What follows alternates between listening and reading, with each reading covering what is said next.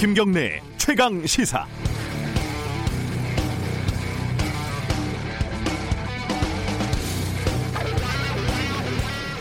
청취자 여러분들 요즘 종이 신문 보십니까? 시대가 변해가지고요. 종이 신문이 예전에는 뭐 화장실에서 잘 비벼가지고 화장지로 재활용되기도 하고 뭐 라면 냄비 받침으로 쓰기도 하고 이렇게 유용했었는데 요즘은 종이 신문이 잘 보이지 않습니다. 하지만 종이신문이 사라진다고 해서 언론 자체가 사라지는 건 아닙니다. 수많은 언론들이 여전히 경쟁을 하고 있고 이 중에 특히 조선일보는 여전히 스스로를 1등 신문이라고 홍보를 하고 있습니다. 오늘이 조선일보 100주년을 맞는 날입니다. 일개 신문이 몇 주년을 맞는 게 뭐가 그렇게 중요하냐 싶지만은 현존하는 언론 중에 같은 제호로 100년을 맞는다는 것은 한국 현대사에서 남다른 의미를 가집니다. 조선일보도 100년 동안 본인들이 진실의 수호자였다고 지난 수개월 동안 대대적으로 홍보를 했습니다. 그리고 어제 본인들이 한 오보를 반성을 했죠.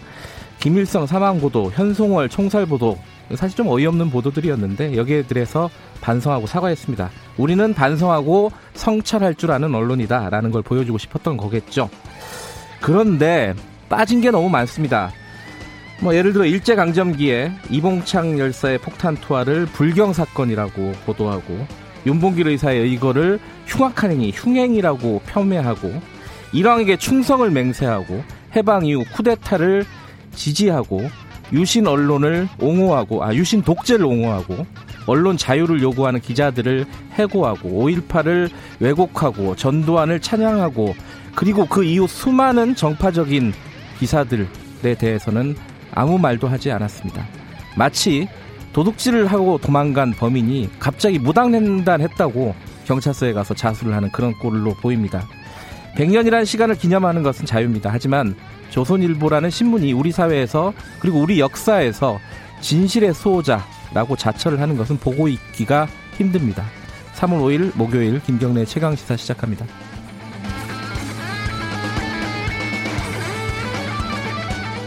네, 김경래 최강 시사는 유튜브 라이브로도 함께 하고 계십니다. 샵 9730으로 문자 보내 주십시오. 짧은 문자는 50원, 긴 문자는 100원입니다. 스마트폰 애플리케이션 콩, 뭐 유튜브 댓글 이런 거 이용하시면 무료로 참여하실 수 있습니다. 자, 주요 뉴스 브리핑부터 시작하겠습니다. 고발 뉴스 민동기 기자 나와 있습니다. 안녕하세요. 안녕하십니까. 조선일보 100년이 사실 대대적인 행사가 있었을 거였는데 코로나 때문에 취소했습니다. 예, 그러지는 못했던 것 같고 네. 오늘 신문이 굉장히 깜짝 놀랐어요. 그래서 엄청 두껍게 왔습니다. 유튜브로 보시는 분 보이겠지만 신문이 어 뭐 다른 신문들 한 두세 개를 합쳐놓은 분량입니다. 요즘 참 보기 힘든 두께입니다. 예. 근데 제가 보니까 한 3분의 1은 광고예요. 이게 굉장히 상징적인 겁니다. 100주년을 기념하는 신문의 advertorial 섹션, 그러니까 광고 섹션이죠. 본지보다 더 두껍습니다. 네, 그게 한 30명 가까이 되던데 참 안타까운 현실입니다. 이것도. 네. 자, 오늘 뉴스부터 좀 어, 정리를 해보죠. 코로나 추경이 11조 7천억 원 편성이 된 거죠, 정부 정부에서. 예. 네. 저소득층에 이제 쿠폰을 지급하는 등의 민생 안정 대책에 3조 원, 그리고 소상공인, 중소기업 회복 대책이 2조 4천억 정도가 쓰이고요. 네. 감염병 방역 체계를 강화하는데 2조 3천억, 뭐 지역 경제 상권 피해 회복에 8천억 정도가 투입이 될 예정입니다. 네. 추경 재원의 대부분이 국채 발행으로 충당이 됐기, 됐기 때문에 네. 재정 건전성은 좀 악화될 것으로 보이는데요. 근데 일각에서는 조금 더 적극적으로 좀 대책을 내놓아야 한다라는 그런 목소리도 있습니다. 네. 왜냐하면 내수 소비를 늘리기 위한 상품권 추경 등의 대책만으로는 지금 사실상 경제 활동이 중단된 소비가 회복되기가 좀 어렵다 이런 뭐 지적이 나오고 있는데요. 네. 일부 전문가들 같은 경우에는 재난 기본 소득과 같은 새로운 정책 수단이 포함되지 않았다는 점도 지적을 하고 있습니다. 네. 참고로 홍콩 정부는 코로나19에 대응을 해서 만 18살 이상 영주권자 약 700만 명에게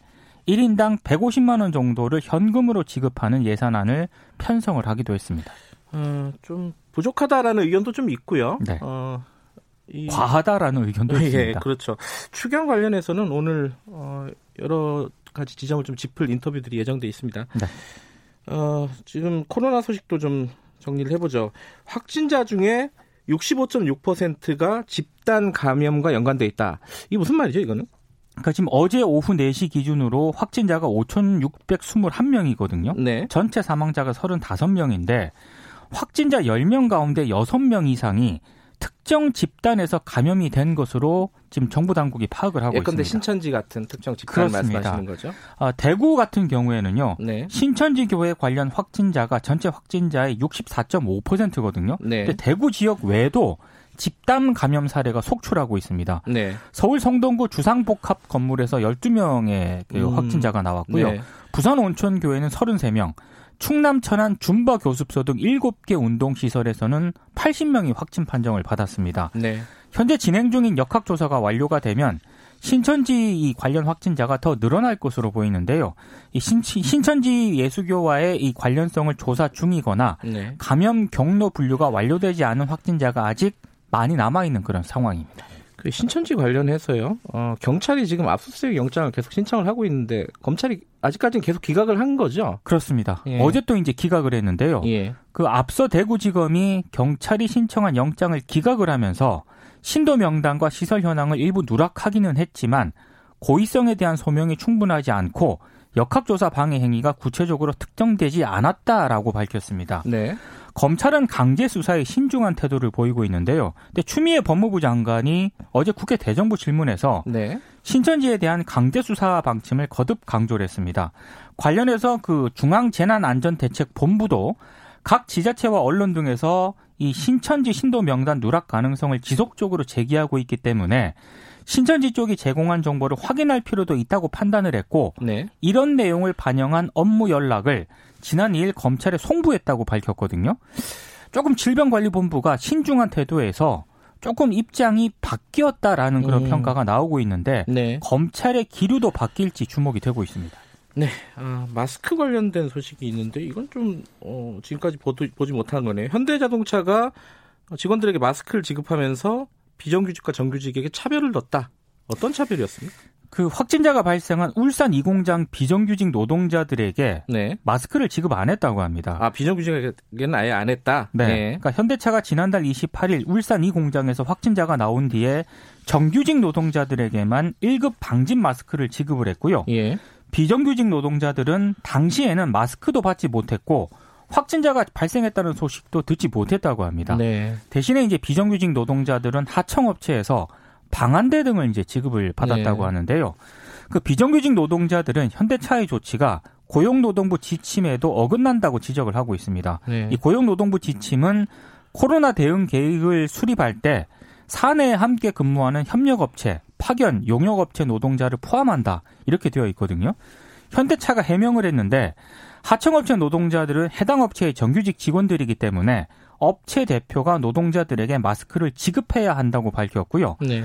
지금 정규직에게만 1급 방진 마스크를 지급을 한 것은 원 하청 모두 물량이 부족한 상황에서 긴급하게 이뤄진 조치다. 이렇게 해명을 하고 있습니다.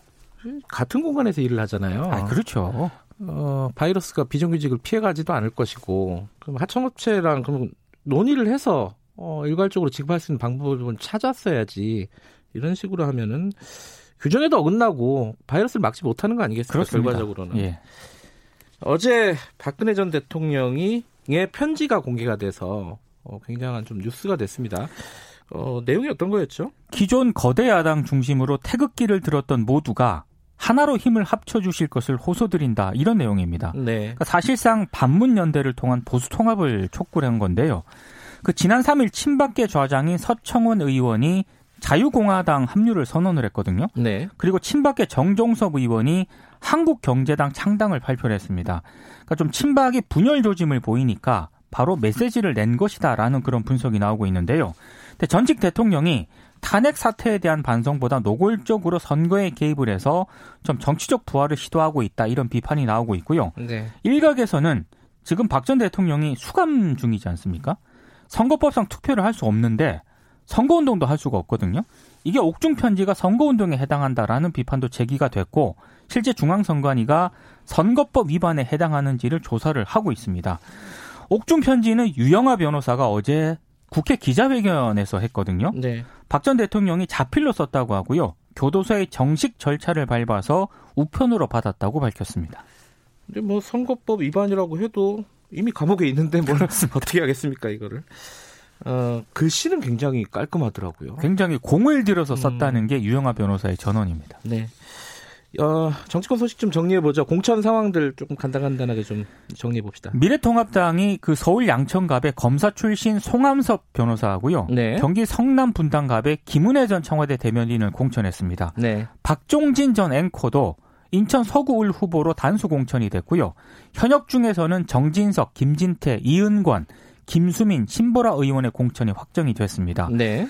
그리고 김기선 의원이 현역인 강원 원주갑하고요. 박찬주 전 육군대장이 출마한 충남 천안을 그리고 이현주 의원의 전략공천이 거론되는 부산 중영도 등에 대해서 후보자 추가 모집 공고를 냈거든요. 그러니까 기존 공천 신청자들의 컷오프 가능성도 제기가 되고 있습니다. 네. 그리고 더불어민주당은 미래통합당 나경원 의원의 대항마로 서울 동작을의 이수진 전 판사를 전략 공천하기로 최종 결정을 했습니다. 어, 선거구 획정안을 중앙선거관리위원회 중선 어, 선거관리위원회 선관위가 제출을 저, 저 국회에 했는데 네. 이 부분을 여야가 모두 좀 제의를 해달 다시 좀 논의를 해달라라고 보냈어요 다시. 그러니까 세종 같은 경우에는 분구를 하고요. 예. 경기 군포 갑을 선거구는 합치는 내용의 합의안을 획정위에 전달을 했거든요. 네. 근데 이걸 선관위에 보내면서 오늘 오전 9시까지 획정안을 제출하라고 요구를 했습니다. 그러니까 밤새도록 검토해가지고 여야 합의안을 그대로 가져오라는 그런 얘기거든요. 야, 너무하네 이거는. 그러니까 선거구 예. 획정 시한 마감을 코앞에 두고 획정위에다가 공을 넘겨놓고 예. 정작 획정안이 제출이 되니까 하루 만에 퇴짜를 놓았는데 이것도 문제다 이렇게 예. 비판이 나오고 있습니다. 네, 아, 코로나 사태 이후에 좀 안타까운 소식들이 많은데 이 소식은 좀 충격적입니다. 그 서울 강동구 한 주택에서 불이 나서 7살 아이 한 네. 명하고요. 4살 아이 2명이 숨졌는데 사촌이라고 하거든요. 새 어린이가. 네. 근데 코로나19로 어린이집 등이 휴원을 하니까 외할머니 집을 찾았다가 어른들이 잠시 집을 비운 사이에 사고를 음. 당했다고 합니다. 네. 소방당국은 화재 현장에서 전기 난로가 발견되긴 했지만 자세한 화재 원인은 감식 중이라고 밝혔고요. 어, 사망 원인은 부검을 해봐야 파악할 수 있지만 지금 피해 아동들의 가족은 부검을 원치 않는 것으로 전해지고 있습니다. 네. 여기까지 듣겠습니다. 고맙습니다. 고맙습니다. 고발뉴스 민노기 기자였고요. 김경래 최강 시사 듣고 계신 지금 시각은 7시 32분입니다. 최강 시사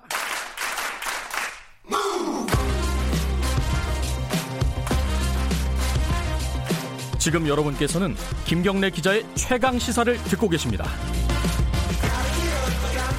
네, 코로나19 사태 이후에 어, 신천지에 대한 여러 가지 움직임이 있습니다. 이 지금 경찰은 압수수색을 계속 신청을 하고 있고 검찰은 지금 기각을 하고 있는 상황이고요. 어, 이게 움직임이 어떻게 변할지 이것도 관심이고 서울시는 지금 법인 허가 취소 절차에 들어갔습니다. 어, 이 부분도 그렇고 근데 이 와중에 이 신천지 쪽에서는 여전히 모임이나 포교 활동을 지속하고 있는 거 아니냐 뭐 이런 의혹도 있고요. 어, 관련된 얘기를 어, 바른 미디어라고 이 종교 사이비 관련된 소식을 주로 전하는 매체입니다. 거기에 조미듬 대표님과 함께 얘기를 좀 나눠보겠습니다. 어, 목사님이시기도 하답니다. 어, 스튜디오에 모셨습니다. 안녕하세요. 네, 안녕하십니까. 어, 종교 그러니까 사이비 관련된 네. 단체 소식을 주로 전한다고 제가 말씀을 드렸잖아요. 네, 네, 네. 바른 미디어라는 매체가 네. 사이비에 대해서 왜 관심을 가지게 되셨습니까? 아 일단은 이제 사이비라는 곳이 예. 어떤 교리적인 문제는 다 차치하고 네. 어쨌든 그 사람들이 믿는 신념은 자유지만 그걸로 네. 인해서 사회적인 피해를 발생을 하니까 음. 피해자들이 발생하잖아요. 음흠. 저는 그런 피해자들을 만났었어요. 그러면서 아 이 문제가 단순히 어떤 종교 간의 갈등이나 교리의 문제는 아니구나. 어허. 그런 피해자들의 회복과 어, 그런 피해자들의 도움이 좀 필요하겠다라고 음. 시작해서 네 일을 하게 됐죠. 아, 네. 피해자라고 하면 예를 들어 뭐 가정을 버리고 들어간다든가 뭐 이런 걸 말씀하시는 건가요? 그렇죠. 예를 들어서 어떤 뭐 이혼을 했을 때에 그 단체에 빠지게 된 사람의 남겨진 가족들. 아하. 네, 그런 부분들 그리고 갈등들, 가출 뭐 이런 문제들 그리고 뭐 재정적인 피해 여러 가지 피해들이 발생을 재정적인. 피해라면 헌금으로 그렇죠. 돈을 많이 받고 이런 예, 건가요? 그렇죠. 뭐 아하. 재산을 갈취 당한다던가 뭐 이런 문제. 네, 그런 어쨌든 그런 사회적인 피해자들이 굉장히 많아요. 네, 그런 분들과 만나다 보니 아 이런 문제를 좀 전해야 될 필요가 있겠다라는 네. 생각을 하게 됐던 거죠. 네. 이게 사이비 관련된 그런 뉴스들 보면 또 빠지지 않는 게 좀 성적인 어떤 착취 그렇죠. 뭐 이런 그렇죠. 부분 아니겠습니까? 그렇죠. 그렇죠. 네, 네. 뭐 이미 우리가 잘 알고 있는 정명석 씨 같은 경우는 JMS, 네, JMS 예. 같은 경우는 뭐 감옥에 10년을 갔다 왔으니까 네. 네. 그런 문제들이 워낙 많죠. 네. 어, 지금 신천지 관련해서는 압수수색을 하냐 마냐 가지고 좀 얘기들이 많습니다. 네네. 처 음에 이제 그 보건당국에서는 아, 압수수색하고 강제 수사를 하면은 더 네. 숨을 거다. 네, 네. 그래서 방역에 좋지 않다 그러다 요새는 조금 바뀌었어요. 최근에 입장이 좀 살짝 바뀌긴 했는데 네네. 네. 여전히 압수 강제 수사는 안 하고 있어요. 네, 그렇죠. 해야 된다고 보세요? 저는 초기부터 지금까지 일관되게 해야 된다라고 주장을 했습니다. 아니 그 신천지 쪽에서는 네. 아니 이미 제출을 한 거 아니냐 명단을. 네네. 근데 더 이상 압수수색을 할 게 뭐가 있느냐 이런 입장이잖아요. 그걸 믿을 수 없다라는 게 이제 반론의 어, 입장이죠. 왜 믿을 수 없다는 왜냐하면 겁니까? 신천지 같은 단체 자체가 네. 처음부터 신천지라는 걸 드러내지 않고 위장으로 운영하는 센터.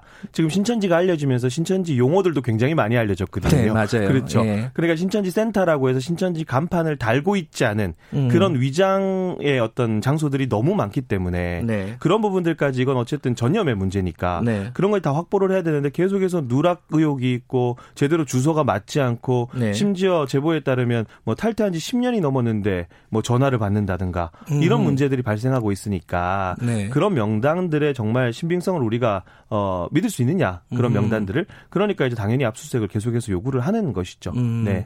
근데 이제 시설 같은 경우도 통보를 했어요. 물론 이제 서울시에서 저희들이 엊그제 박은순 시장하고 인터뷰를 해보니까 네. 누락된 시설들이 굉장히 많았다 이렇게 얘기를 하더라고요. 엄청 많을 거예요. 네. 아. 왜냐하면 아직까지 제가 저희가 이제 보고 있는 그 센터 말고 네. 위장 교회라는 게 있어요. 위장 교회요? 예. 그러니까 어 일반 교회들이 쓰는 교단들이 사용하는 로고를 네. 도용해서 쓰는 거예요. 아. 예를 들면 이제 대한예수교 장로회다. 예. 그럼 겉에는 그냥 대한예수교 장로회하고 큰 교단 로고를 딱 박아놨는데 신천지 위장 교회인 거예요. 아, 그런 경우가 있었습니까, 실제로? 엄청 많아요. 그래요? 네네. 그러니까 음. 이런 리스트들은 지금 나오지 않기 때문에. 네. 그리고 지금 박원순 시장이 좀 이따 얘기하겠지만, 뭐, 어, 위장 법인들도 찾아내서 해산하겠다. 네. 근데 그런 법인들의 활동 이런 것들은 전혀 지금 공개가 안 돼 있잖아요. 지금, 어, 서울시에 등록이 된 법인은 하나잖아요. 근데 그거 말고 위장 법인들도 있다는 말씀이십니까? 네, 있습니다. 네. 어. 네. 조금 이따가 좀 말씀드릴. 하여튼 뭐 그런 부분들이 있어서 그런 네. 것들은 제대로 지금 공개가 안 됐으니 네. 그러니까 신천지를 잘 모르는 입장에서는 아 이거 너무 압박하면 숨지 않겠냐라고 생각 을 하지만 네. 반대로 신천지를 너무 잘 아는 사람들의 입장으로는 네. 어, 이런 것들의 진실성을 우리가 확보할 수 없다. 그렇기 음. 때문에 당연히 압수수색을 해야 된다는 거고 타이밍이 좀 늦지 않았나요? 그러면은? 저는 많이 늦었다고 생각을 해요. 네. 네. 그러니까 초반에 좀 이거를 강력하게 했어야 되는 부분이라고 생각을 음, 음. 하고요. 네. 저는 한 가지만 더 추가적으로 말씀드리고 예, 예. 싶은 게 지금 신도들 같은 경우는 굉장히 불안할 거예요. 그렇겠죠. 그렇죠. 그러니까 근데 신천지 신도들 입장에서 뭐 신천지에 대한 믿음이 강한 사람이 있고 약한 사람이 있어요. 네. 근데 가족들이 알게 됐을 때 저는 항상 피해자를 생각하니까 가족이 본인이 가족이 신천지라는 사실을 알게 됐을 때 일단은 싸우지 말고 좀 보듬어 주셔야 돼요. 음흠. 이제라도 얘기해줘서 고맙다. 음. 그래야 차후의 사태를 해결할 수 있거든요. 네. 그 지점 좀 중요하다고 생각을 하고 있습니다. 네. 지금 어 그 대표님께서 네네. 건축법 학원법 문제를 제기했어요. 이건 무슨 문제예요? 어, 신천지가 지금 현행법을 위반하고 있다라는 걸 제가 계속해서 주장을 해왔어요. 네. 그 중에 한 가지가 이제 건축법. 건축법 같은 경우는 원래 건축물은 용도가 있지 않습니까? 예. 근데 그 용도 외의 목적으로 사용하게 되면 건축법 위반이 되는 거죠. 네. 그런데 지금 31번 확진자가 나온 대구 신천지 건물 같은 경우는 지하 1층에서 9층까지 되어 있는 건물인데 지하 1층하고 8층만 종교 시설이에요. 음. 그러면 나머지 장소에서는 소위 말하는 예배를 드리면 안 되는 거죠. 음흠. 그런데 초기에 31번 확진자는 4층에서 예배를 드렸다라고 얘기를 하거든요. 네. 네, 이런 것들이 계속해서 이루어졌으니까 그리고 동시에 지금 과천 같은 경우는 이마트 9층, 10층이 그 신천지 요한 지파 그 예배 처소인데 네. 여기도 건축법 위반이에요. 용도가 아. 종교시설이 아닙니다. 근데 이거를 과천시청이 10년 넘게 방치를 하고 있어요. 알면서 방치한 걸로 네, 알면서 방치했죠. 왜냐하면 음. 민원을 계속해서 제기했는데 음. 과천시청은 한결같이 이행강제금을 부과하겠다라고 네. 했지만 한 번도 부과한 적이 없어요.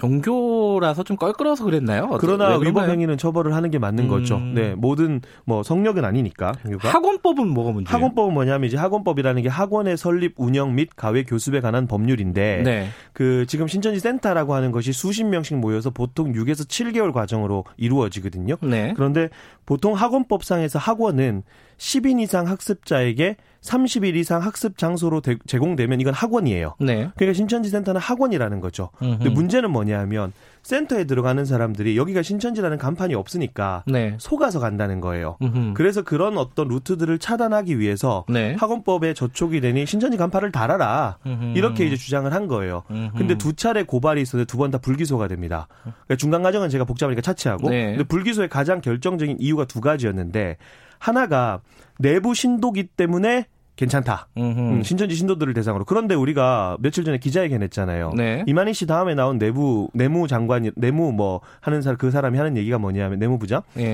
그 사람이 교육생들은 아시다시피 신천지 신도가 아닙니다.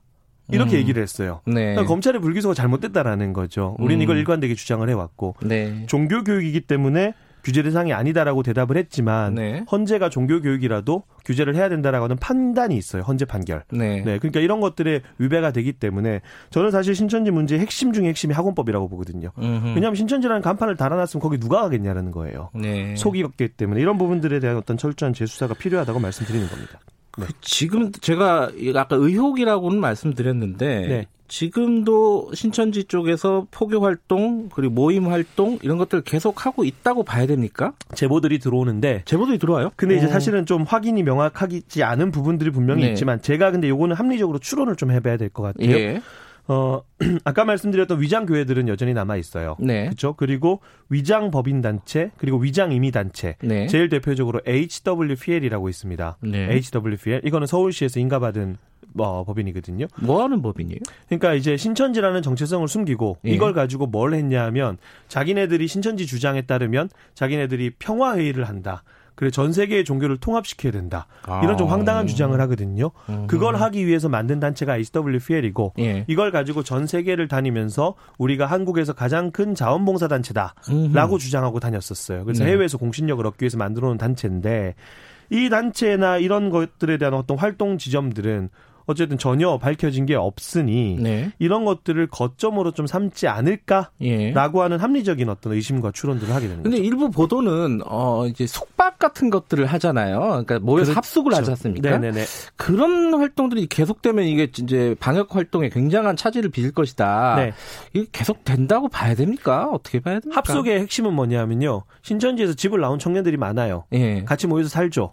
그러니까 이 친구들이 다시 집에 들어갈 리는 없으니 네. 당연히 합숙은 이루어지는 거죠. 어떻게 해서 합숙해서 조직적으로 교육이 이루어진다 이런 개념이 아니라 음. 이 사람들은 같이 모여서 사는 거예요, 삶을. 아, 집을 나왔기 때문에. 그렇죠, 그렇죠. 아. 그러니까 그런 부분들이 계속 이루어지면 음. 자기네들끼리 꽁꽁 숨어 있는 거죠. 음흠. 그러면 당연히 이런 위험성들은 남아 있는 거죠. 네. 저희들이 그 신천지에서 활동을 하다가 탈퇴를 한 분을 한 분을 좀 연결을 하려고 하는데요.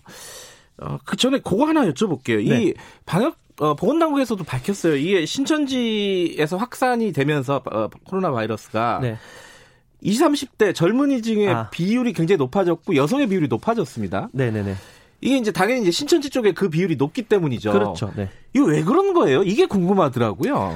일단은 그 청년들 같은 경우가 많은 이유가 네. 폭그 활동을 많이 할 수 있으니까 청년들을 집중적으로 포교 대상으로 삼아요. 애초에. 애초에. 예, 예. 네. 그러니까 청년들 같은 경우는 이제 뭐 직장에 있거나 이런 사람들은 또 적으니까 음. 대학생들 특별히. 대학생들. 예. 그럼 그런 사람들은 왕성하게 활동할 수 있으니 네. 당연히 청년들을 먼저 삼고 음. 그리고 아무래도 이 조직 체계 자체가 직장을 계속해서 다니는 남성들보다는 네. 뭐 육아를 하든지 아니면 가정 전업주부라든가 이런 분들이 아. 시간적으로 예, 시간적으로 어, 빠지기가 좀 쉬우니 그래서 여성 비율이 조금 높을 수밖에 없어요 구조상 아, 활동 구조상. 그러니까 뭐 네. 교리나 이런 것들이 젊은이나 여성에게 더 매력적으로 다가간다 이런 건 아니고. 네네네. 아, 그렇죠. 좀 이렇게 어, 종교 활동을 할 수 있는 여유가 있는 그렇죠. 계층에 접근하다 보니까 네네네. 결과적으로 이렇게 된 거군요. 네네네. 저희가 어, 아까 말씀드렸듯이 어, 신천지 구리지부에서 활동을 하다가 탈퇴한 청년 한 분을 좀 연결해 보겠습니다. 이름을 밝혀도 되나요? 어, 그래 안소영 씨입니다. 자, 어, 연결돼 있습니다. 안녕하세요. 네, 안녕하세요. 어, 지금은 탈퇴를 하신 겁니까? 네, 탈퇴를 했습니다. 어, 그, 그 이제 신천지 활동을 할 때는 대학생이었고요? 아니요, 이제 휴학을 했어요. 이제 신천지 어. 활동에 조금 더 집중을 하고 이제 역사 네. 완성이 코앞이고 역사적 반전이 이루어지기 직전인데 네. 이제 학교를 다녀서 이제 무슨 소용이 있느냐라고 이제 휴학을 좀 음. 권유를 받아서 휴학을 아. 하게 됐습니다. 아, 학교를 다녀서 무슨 소용이 있느냐라고. 아. 음, 네네. 이 처음에 가입은 어떻게 하신 거예요?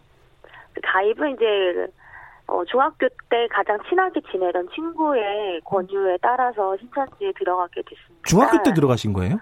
아니요, 이제 중학교 때부터 친하게 지냈던 아, 그 친구가 중학교 때 친구가 나중에 예. 네, 나중에 예. 네. 실제로는 구리지부에서 활동을 하셨다고 저희 제가 들었는데 네네. 어떤 활동을 하시는 겁니까? 어, 이제 주로 이제 신천지 신도가 아닌 사람들을 이제 거짓말로 위장 신분을 해서 신천지 공부를 하게끔 그렇게 전도하는 보섭 활동도 했고요. 네. 위장 센터에서 이제 교육생들을 신천지 신도로 이끌어가는 그런 세스타 팀장을 하면서 신천지 신도들에게 아, 신천지 신도를 조금 더 더 잘 활동할 수 있도록 도와주는 역할도 음, 하고. 네. 그러면 네. 그때 활동할 때 당시에는 집에서 나온 상황이었습니까? 아니요, 집에서는 이제 네. 신천지인 것을 숨긴 채로 아하. 생활했어요. 어. 뭐 이중 생활했다고 보시면 됩니다. 아니, 근데 그거는, 어, 부모님한테 말씀드리고 할 수도 있는 부분이잖아요. 그 왜 말씀을 안 드린 겁니까, 그 부분은? 말씀을 드리면 네. 신천지 네. 신앙이 위협받거든요. 보통 이제 부모님도 이제 종교 생활을 하시던 분이었으니까 네. 신천지가 이제 좀 이단 사이비에 이제 네. 이런 소리를 듣는 집단인 거를 알고 계셔서 예. 신천지인 것은 숨긴 채로 활동할 수밖에 없었어요. 아하. 지금 언제 그럼 탈퇴를 하신 거죠? 이제 저보다 먼저 신천지를 탈퇴하게 된 예. 아는 동생이 이단 상담소를 통해서 신천지 제가 신천지를 다니고 있다는 거를 음. 부모님한테 먼저 제보를 해서 아, 예, 예. 부모님이 아시게 되시고 예. 이단 상담소를 통해서 탈퇴를 하게 되었습니다. 탈퇴하고 나서는 이제 조금 객관적으로 보이지 않겠습니까? 신천지라는 집단이 어떤 네. 생각이 드십니까? 신천지에 대해서 다시 좀 되돌아보면은 되돌아보면은 네. 너무나도 많은 청년들이 그런 허황된 교리에 노동력을 착취당하고 있다고 생각을 해요. 왜냐하면 이만희 총회장을 비롯한 그 지도부들은 본인들이 이것이 허황된 교리를 이제 이용을 해서 노동력을 착취하고 있다는 그 사실을 알고 가는 사람들이거든요. 네. 그 밑에 있는 신도들과 많은 청년들은 그들이 말하는 주장이 정말 진실되고 진리인 것처럼 네. 믿어가면서 자신의 인생들을 바치는 것이기 때문에 네. 그 바쳤던 그 인생들이 너무나도 아깝고 그리고 같이 활동했던 사람들은 아직도 그런 이만희 총회장의 말을 믿으면서 가는 모습이 너무나도 참담한 심정으로 보여지게 됐습니다. 어, 제가 그 지금 어, 조미금 대표님과 얘기를 나누고 네네. 있는데 네. 지금 그런 말씀을 하셨어요. 지금도 어, 제보도 들어오고 합리적으로 추론해 보면 여전히 어, 그런 어떤 합숙이라든가 이런 활동들이 네. 계속될 개연성이 높다. 네네. 어떻게 보십니까, 안세영 씨는? 아, 저 또한 동일하게 보고 있는데요. 예. 왜냐하면 위장센터에서 교육생들이 탈락을 하면 그만큼의 숫자를 또 시간과 돈을 투자를 해서 아. 위장센터의 그런 인원만큼 유지를 해야 할 텐데 예. 그런 인원들이 그냥 탈락하게끔 보지 않은 신천지거든요. 네. 또 이제 신천지 신앙이 위협받으면 가출을 하라고 가르치고 네. 그들을 모아서 합숙을 시키는데 네. 그럼 이들이 그런 삶을 유지할 수 있도록 신천지가 또 도와줄 것이고 네.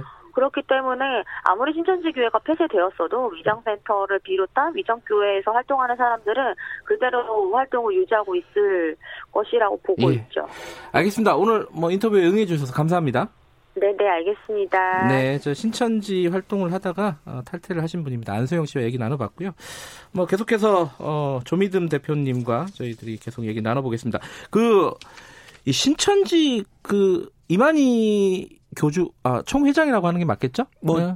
그쪽 그래서 저는 그냥 개인적으로 이만희 씨 아, 예. 그 이만희 씨 기자회견 보셨잖아요. 네 맞습니다. 그 기자회견에서 이제 어, 국민들이 바라기에는 아마 그런 것들을 바랬을 것 같아요. 뭐 종교적인 교리야, 뭐 네, 알아서 네, 하는 네, 건데 네네. 아, 적극적으로 좀 따라줘라. 뭐 방역이라든가 검진이라든가 뭐그 네. 조사라든가 이런 부분에 협조해라. 이런 어떤 지침 같은 것들을 공개적으로 좀 내려줬으면은 더 네네. 강력하게 네. 그 부분이 좀 부족하지 않았나 싶어요. 어떻게 보셨어요? 똑같이 생각을 하고요. 예. 이만희 씨가 나와서 이만희 씨의 말 자체가 어쨌든 신천지 신도들에게는 곧 법이잖아요. 네. 그러니까 어 신도들에게 적극적으로 숨지 말고 나와라. 네. 이렇게 얘기해 주길 좀 바랬죠. 네. 근데 우리가 봤지만 지금 이만희 씨는 현실 파악조차 제대로 되지 않은 모습이었어요. 그러니까요. 지금 왜 나왔는지 기자회견장에 네, 그걸 네. 잘 모르겠더라고요. 뭐 양성 음성도 헷갈리고 뭐 콜레라라 그러기도 하고 저는 네. 주의 깊게 봤던 장면이 두 장면인데 첫째는 뭐냐면 총회장 지시상 신도들한테 보냈던 총회장 지시상을 읽었어요. 거기서 예, 예, 예. 이거는 기자들한테 일반 국민들한테 할 얘기는 아니죠. 하하, 네. 그렇죠. 그거 네. 하나 그리고 마지막에 들어가면서 따봉하고 들어갔거든요. 그것도 무슨 의미인지 잘 모르겠어요. 신도들한테 보내는 메시지의 가능성이 높고, 음. 그다음에 이게 오락가락하는 것 같아요. 제가 봤을 때 음. 오랜 기간 동안 추앙받던 사람이니까 네네. 그런 어떤 습관적인 행동들이 나타나지 않았을까라고 생각을 음. 하는 거죠. 네. 음. 여전히 좀 그러니까 이게 저, 저희들이 종교, 교리 이런 걸 얘기하는 게 아니라 아니죠, 전혀 아니죠. 네. 여전히 뭐랄까 알려지지 않은 부분들이 많기 때문에 방역 활동에 혹시 차질을 빚지 않을까 이게 걱정되는 거 아니겠습니까? 1차적으로 그죠? 의학적 대처인 거죠. 그걸 네. 해야 되는데 그걸 하기 위해서 신천지에서 이렇게 확진자가 많이 나왔으니 네. 신천지라는 어떤 단체의 폐쇄성 때문에 우리가 계속해서 문제를 음. 제기하는 거죠. 지금 네. 서울시에서 네. 어, 아까 법인을 취소하는 절차를 밟고 있다고 말씀을 드렸는데 네. 이 법인을 취소하면 어떤 효과가 있는 거예요?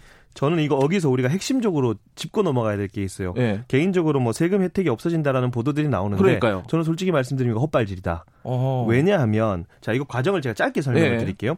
자 신천지에서 경북도청에서 네. 어, 법인 설립 허가를 했었어요 예전에 예. 허가를 신청을 했습니다. 그 2010년 12월. 예. 근데 2011년 3월에 불허가 돼요. 음흠. 그래서 이걸 가지고 어디로 가냐면 경북도청으로 가져갑니다. 네. 근데 거기서 새천지 예수교 선교회라는 이름으로 설립 허가를 냈어요. 예. 근데 이미 또 이제 피해자들 이나 알았으니까 이걸 또 저지를 시킵니다. 민원을 예. 넣어서 어쨌든 이 불허된 가장 큰 목적은 공익이었어요. 예. 공익. 자 그런데 이걸 다시 발빠르게 서울시로 가져가요. 2011년도에 음. 11월. 그래서 영원한 복음 예수 선교회로 해요.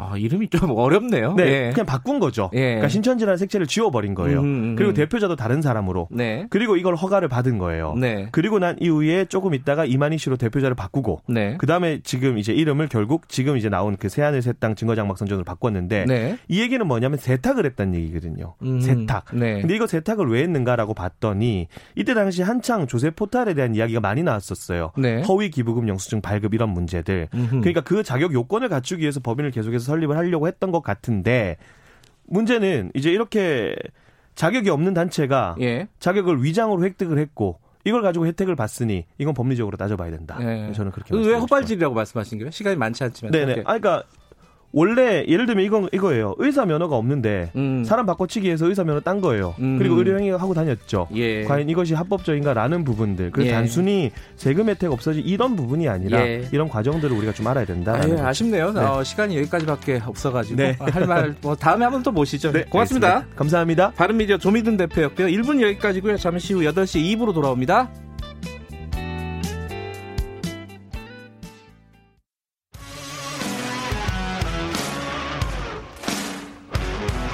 탐사보도 전문 기자 김경래 최강 시사. 김경래 최강 시사 2부 시작하겠습니다. 지금 어, 정부에서 추경안을 편성을 했죠. 11조 7천억 원. 이 이게 이제 타이밍하고 속도, 뭐 내용 여러 가지 좀 짚어볼 부분이 있습니다. 어, 국회 예결특위 위원장 맡고 계신 어, 미래통합당 김재원 정책위원장 좀 연결해 보겠습니다. 그리고 어제 박근혜 전 대통령이 옥중 서신을 공개를 했습니다. 어, 관련돼서 정치권이 좀 시끄럽습니다. 예, 관련된 뭐 총선 이슈도 좀 짚어보고요. 자, 어, 김재현 의원 연결돼 있습니다. 어, 예, 전화가 아직 연결이 안 됐나요? 아, 죄송합니다. 어, 전화가 연결되다가 갑자기 어, 끊긴 모양인데요. 예. 어, 지금 추경, 추경 규모가 1조 11조 7천억 원인데 이게 메르스 때보다 큽니다. 예. 어, 연결됐다고 합니다. 자, 김재현 의원님, 안녕하세요. 네, 안녕하세요. 예. 전화가 끊어져서 당황했습니다. 예. 자, 그, 예, 추경보다, 추경부터 좀 여쭤볼게요. 규모부터 여쭤보겠습니다. 11조 7천억 원, 뭐, 적절한 규모라고 보십니까? 뭐, 부족하다는 쪽도 있고, 많다는 쪽도 있고, 그러는데. 아니, 이제, 저희들이 추경 내용을 네. 정확하게 보고, 네. 뭐, 그보다 규모가 크든 적든, 네. 이게 그 결국에는 이제 지금 정부에서 빚을 내서 쓰겠다는 거거든요. 네. 그러니까 필요한 저 예산이라면 지금 워낙 엄중한 상황이니까 네. 빚을 내서 쓰더라도 네. 어 필요한 곳이라면 써야 될 것이고 네. 만약에 불필요한 거라면 음. 현재 뭐 보다 훨씬 적은 규모라도 많은 게 되겠죠. 그러니까 음. 그런 예산의 그 내용이 어떤 것인지 어디에 예. 사용할 것인지 그것을 꼼꼼히 챙겨본 다음에 네. 말씀드릴 수 있는 것 같습니다. 아 지금은 아직 내용을 챙겨보실 시간 여유는 없으셨던 거고요, 그죠?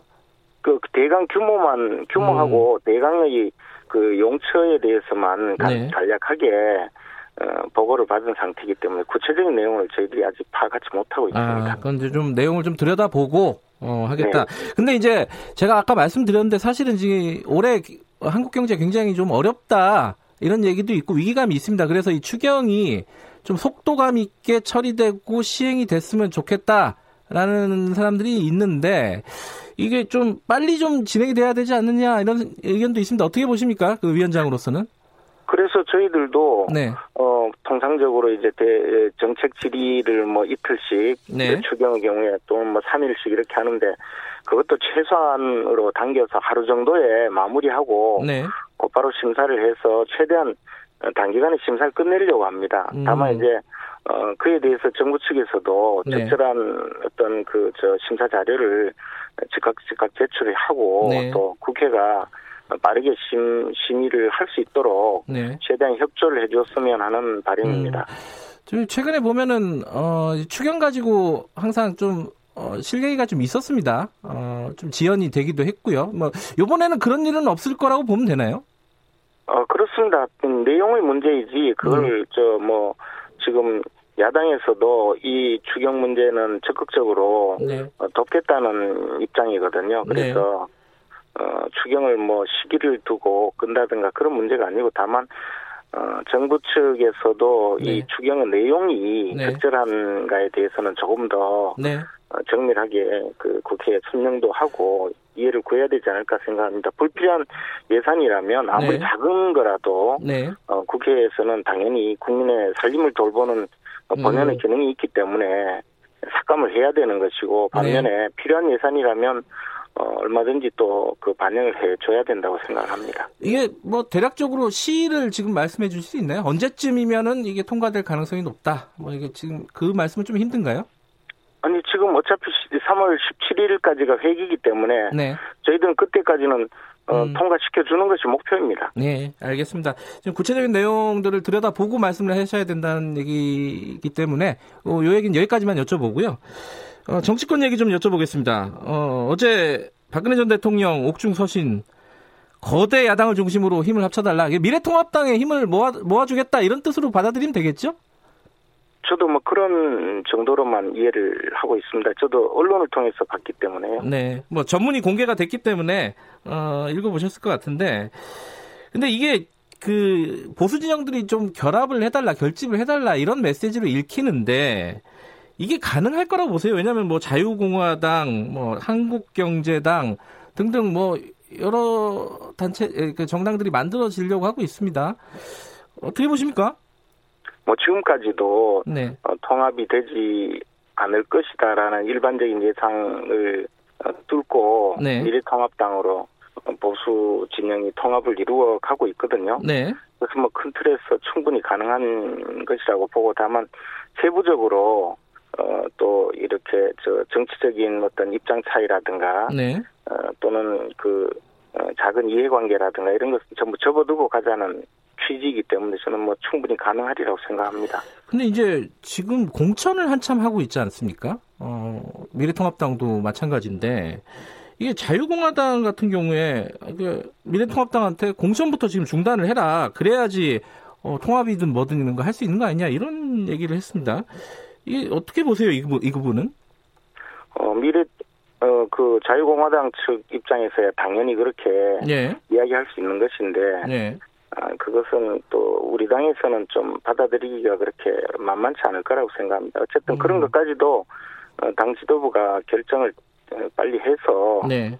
어, 앞으로 저 어, 보수 통합을 완전하게 이루어가는 어떤 그런 저 계기가 되면 하는 바람입니다. 음, 지도부들끼리 좀 논의를 해야 될 사안이다 이 부분은 이렇게 그렇습니다. 예. 근데 이게 지금 범 여권 어, 여당 쪽에서는 총선 개입이라고 지금 어, 비판을 하고 있습니다. 이건 어떻게 보세요? 글쎄요. 그 박근혜 전 대통령이 그 이게 한마디로 말해서 지금 죄값을 치르는 중인데 이게 정치에 개입하는 게 이게 말이 되느냐 이런 거잖아요. 이런 비판에 대해서는 어떻게 보세요? 뭐 보기 나름겠죠. 그것을 네. 어, 어차피 나쁘게 보거나 또는 정치적인 공격을 하기 위해서 말씀하시는 거라면 뭐, 네. 뭐 그렇지만 또 반대 입장에서 보면 그렇게까지 할 상황이냐 하는 생각은 또 들 수 있죠. 음, 뭐 선거법 위반이다 뭐 이런 얘기도 좀 나오고 있고요. 어. 글쎄요. 제가 봐서 그게 선거법 위반인가는 좀 음. 이해가 가지 않네요. 그래요. 어, 이게 어, 자중하고 제값을 치러야 된다. 이 의견은 어떻게 보십니까? 그것도 뭐 저 보기 나름이겠죠. 알겠습니다. 어, 지금 이제 공천 얘기 좀 여쭤보겠습니다. TK 공천 어제 면접 마지막 날이었나요? 어제가? 예, 그렇습니다. 예, 어 김재현 의원도 면접 보신 거죠? 네, 그렇습니다. 분위기가 어땠습니까? 용태 뭐 이런 얘기 안 나왔습니까 혹시? 어, 저는 그냥 그 탄핵의 그 책임이 있지 않느냐 그런 음. 탄핵 때 그 의원직 사퇴했어야 되지 않느냐라고 말씀하셔서 네. 저는 탄핵 이후에 보궐선거에서 당선되었다고 말씀드렸습니다. 아 그렇군요. 뭐 이번에 뭐 불출마라든가 뭐 이런 부분들에 대한 압박은 뭐 특별히 없었나요? 저 개인적으로 네. 직접적으로 저한테 무슨 말씀하신 분은 없습니다. 아 그렇군요. 이게 지금 TK하고 PK가 사실은 어 굉장히 관심이 많습니다. 이 미래통합당에서 요 공천을 어떻게 할지 여러 가지 이제 중요한 분들도 뭐 홍준표 의원이라든가 이런 분들도 있고 전 대표라든가 있고 이게 TK, PK 공천이 계속 이렇게 미뤄지고 마지막까지 고민하고 있는 이유가 뭘까요? 어, 제가 이제 우리 당의 공천을 여섯 번째 지금 저 심사 중인데요. 네네. 그 중에 세 번은 공천을 받았고 두 번은 공천에 탈락했거든요. 네네. 근데 그런 이제 여섯 번째의 경험에 비춰보면 네. 대구 경북 지역이 이제 우리 당의 지지가 높고 네. 어 선거 때가 되면 이른바 뭐 보수의 심장이라고 그렇게 그렇게들 많이 얘기하죠. 예. 특히 대선 때가 되면 이제 대구 경북의 표를 모아서 네. 어, 승리의 발판을 마련하기도 하고 또 지난번 탄핵을 거치면서 우리 당이 괴멸적 수준으로 갔을 때도 대구 경북에서 지지를 그 국권이 해줘서 이제 살아나기도 하고 이렇게 했거든요. 네. 그러다 보니까 총선 때가 되면 대구 경북에서 많은 사람들은 어, 새로운 사람을 그, 어, 그 공천을 해서 새로운 사람을 어, 집어넣어도 우리 대구 경북의 시도민들이 우리 당의 지지도가 높기 때문에 다 당선될 수 있다 이런 어, 중앙당의 판단이 많습니다. 네. 그러니까 이제 인적 쇄신이라는 그 이야기가 나오면 네. 그것은 결국 대구 경북 쪽에서 많이 어, 기존에 있는 의원들을 쳐내고 네. 쫓아내고 이제 새로운 그 인물로 수혈을 하겠다는 어, 생각을 갖게 되고 그러면 음. 결국에 그 대구 경북 현역 의원들은 어, 많이 쫓겨나게 되거든요. 네. 이분들이 이제 또 지역에서 열심히 한 분들은 지역에서 어, 선택을 받으려고 할 수도 있지 않습니까? 그러면 네. 어, 무소속 출마를 한다든가 그렇죠. 과거 예. 친박연대, 친박무소속연대처럼 어떤 새로운 정치 세력을 만들어서 네. 출마를 한다든지 이럴 가능성이 있기 때문에 어, 그 가급적 좀 공천을 늦추어서 그 좀 여러 가지 예봉을 꺾기 위해서 또는 아, 네. 어, 뭐 그런 고려도 있으리라고 생각합니다. 음, 이게 지금 TK 지역 그 물갈이론에 대해서 어, 현역 의원들이 반발은 처음부터 좀 있었어요, 그죠? 그러니까 이제 어, 그 부분에 대해서 어, 저 많은 의원들이 또 다르게 생각할 수가 있거든요. 예, 예. 예. 그 김재훈 의원께서는 예를 들어 이번 공천에서 어, 어떤 결과가 나와도 승복하실 그 마음이십니까? 어떻습니까? 아직 뭐 그까지 생각을 안 해봐서 지금 말씀드리는. 아 보통은 뭐 승복하겠다 뭐 이렇게 말씀하시지 않나요? 보통 정치인들은? 아니 뭐 어차피 승복할 네. 수밖에 없죠. 아, 네. 근데 이게 이제 아까 말씀하신 듯이 이제 어. 공천에서 탈락한 분들이 무소속으로 나오거나 어떤 새로운 정치 세력을 만들거나 이러면은 사실 당으로서는 좀 고민 아니겠습니까, 그죠? 이게 실제로 뭐 다른 지역에서는 이미 그런 움직임들이 있고요. 그죠? 그래서 이제 우리 당의 당 단계에 보면 네. 그 경선을 원칙으로 하거든요. 네. 어, 그렇게 해서 이제 지역 주민들이 어, 그 국회의원으로서 역할을 제대로 했는지 평가하게 네. 네. 하는 것이 원칙이라고 어, 하는데 네. 이게 또 이제 인적 쇄신의 그 필요성에 따라서는 네. 아무래도 그 경선을 통한 현역 의원이 네. 어, 그, 그 유리하다 네. 아, 그런 측면이 있어서 또 시민들에게 가산점을 대폭 부여한다고 예, 예. 음, 그래서 신인들에게 이른바 디딤돌을 놓아주는 그런 네. 방식으로 라도 경선을 하겠다라고 했지만 아마 대구 영부는 그거조차 그 이루어지지 않, 않을 것이 아닌가라는 음. 예상을 하고 있습니다. 이번에 그 뭐 다른 지역도 마찬가지면 어쨌든 어, 공천의 기준이 가장 중요한 게 뭐야 뭐가 돼야 된다고 생각하십니까? 당사자니까 한 말씀 좀 들어보죠. 아, 공천 기준은 이미 당에서 저 전부 다그 발표를 하셨죠. 네네. 그건 원칙적인 네. 거고 그 당사자 입장에서는 좀 있, 을거 아닙니까? 이런 부분들이 가장 뭐 중요하다. 당에서 발표한 예. 원칙이 가장 맞죠. 예를 음. 들어 그 어떤 저 국회의원으로서 역할과 네. 또 당에 대한 기여도라든가 유권자들의 판단 이런 것이 복합적으로 어그 그 평가가 되는 것이 맞죠. 예. 그 다른 얘기 좀 여쭤볼게요. 어, 선거구 획정안이 제출이 됐잖아요, 국회에. 네. 이 부분을 다시 돌려 보냈습니다, 국회에서. 네. 이게 뭐가 문제가 있다고 다시 돌려 보낸 건가요? 어, 몇 가지가 있는데요. 네. 그 중에서 이제 가장 문제는, 어, 이게 저, 인구만으로 평가를 해서, 네. 인구만으로 그 산정을 해서 지역구를 이리저리 쪼개다 보니까 네. 이제 한 개의 선거구가 여섯 개 자치단체로 구성이 돼버렸거든요. 네. 어, 그런 선거구 획정은 적절하지 않다는 것이고, 네. 어, 경북 북부 지역의 여러 개 선거구를 그 어, 새로 재구성한 것은 네. 선관위가 그 어, 당초에 그 선거구 의 그 인구 하한선을 13만 6,565명으로 네.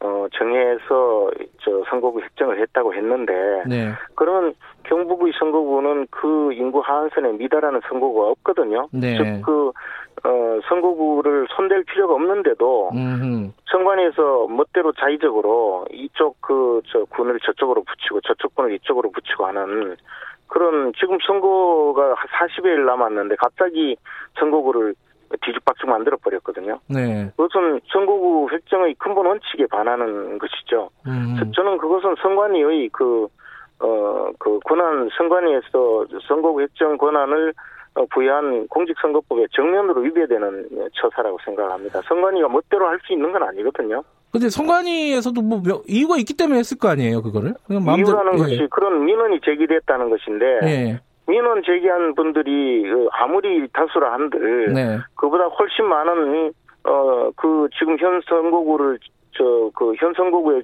순응하고 있는 지역 주민들이 있는데 네. 그것을 뭐 여론조사 몇 번 한두 군데 했다고 해서 음. 그걸 가지고 선거구 획정이라고 하는 것은 저는 이해할 수가 없습니다. 그런 식으로 한다면 지금 멀쩡한 선거구 전국의 모든 선거구를 뒤집어 엎을 수 있다는 것 아니겠습니까? 그것은 네. 정관위 권한이 아닙니다. 그리고 그리고 그 다음에 인구가 그, 저, 어, 그, 지금 그 선거, 공직선거법에 규정되어 있는 작년 1월 30일, 1월 31일 그, 어, 인구를 기준으로 해서 선거 획정하라 했는데 네. 그것에도 반해서 선거 선관위에서 음. 어, 다른 지역 선거 선거구를 손댄 것 그런 것이 모두가 어, 월권 행위라고 생각을 합니다. 알겠습니다. 어, 다른 문제 좀 짚어보죠. 비례정당 얘기 좀 해보겠습니다. 그 미래한국당이 어, 위성정당이라고 볼 수 있는 거 아닙니까? 그죠? 이 선거법 어, 취지를 훼손했다. 그리고 뭐 위헌 정당이다. 뭐 해산해야 된다. 이런 얘기들 막 나오고 있습니다. 정의당에서도 얘기를 하고 있고요. 이거 어떻게 보십니까?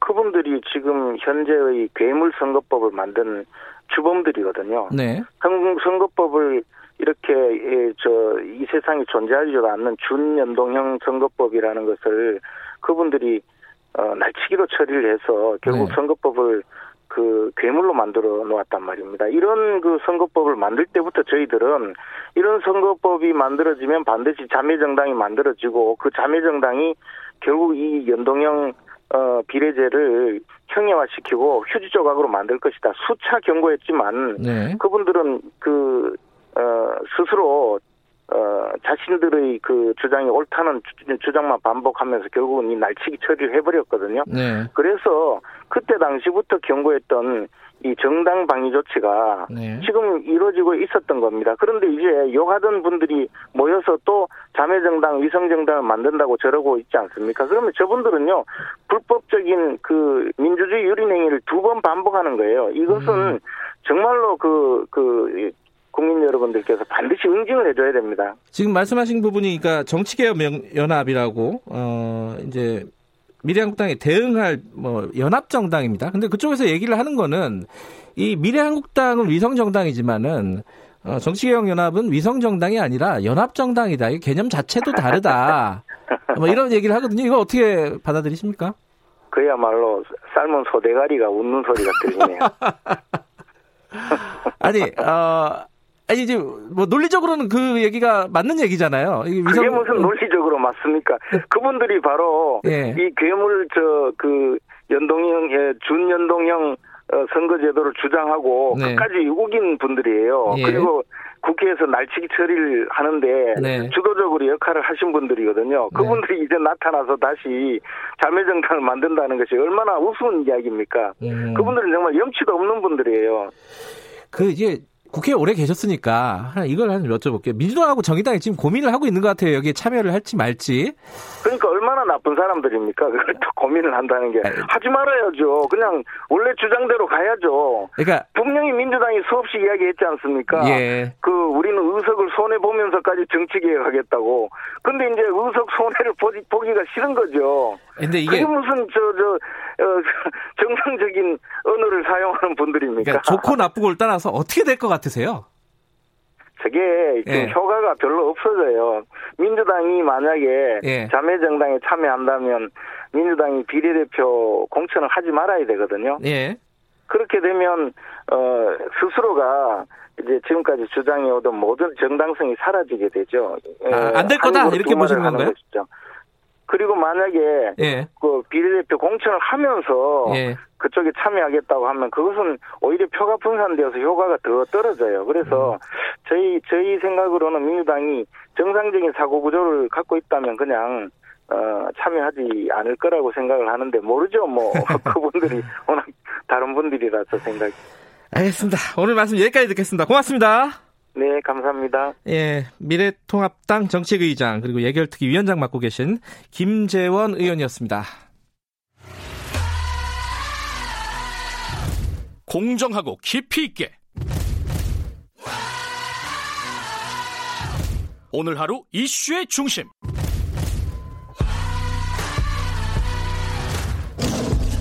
김경래 최강 시사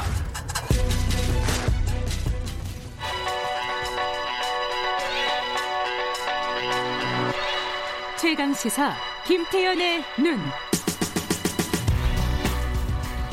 네, 김태연의 눈. 어, 김태연 변호사 나와 계십니다. 안녕하세요. 아, 안녕하세요. 오늘 코로나 19 관련해서 네. 신천지 법인을 어, 취소하겠다. 이게 법적인 용어가 취소가 맞죠? 저 설립허가 취소. 어, 그러니까 설립허가 모든 취소. 사단법인, 재단법인 같은 비공 네. 그런 법인들은 주무관청에 허가가 있어야 설립되거든요. 네. 그러니까 그 허가권이 있는 주무관청에 또 취소할 수도 있어요. 법적 근거가 있어요, 민법에. 그래가지고 설립허가 취소하겠다는 거죠.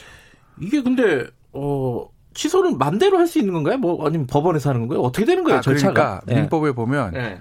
그러니까 이제 법인 해산할 수 있는 거는 뭐 예를 들어서 사원총회 결의, 그러니까 스스로 해산이잖아요. 아, 스스로. 예. 그다음에 목적이 달성되거나 목적 달성이 불가능할 때. 그러니까 예를 들면 우리가 뭐 기부금 모집하는 단체다. 음. 100억이 목표이 목적이야. 그럼 100억 다 달성했으면 해산 음. 할수 있다는 거예요. 예, 예. 그다음에 정관에 정한 거. 예. 근데 이건 스스로 해산하는 거고 이건 이제 강제적으로 허가 취소하는 거거든요.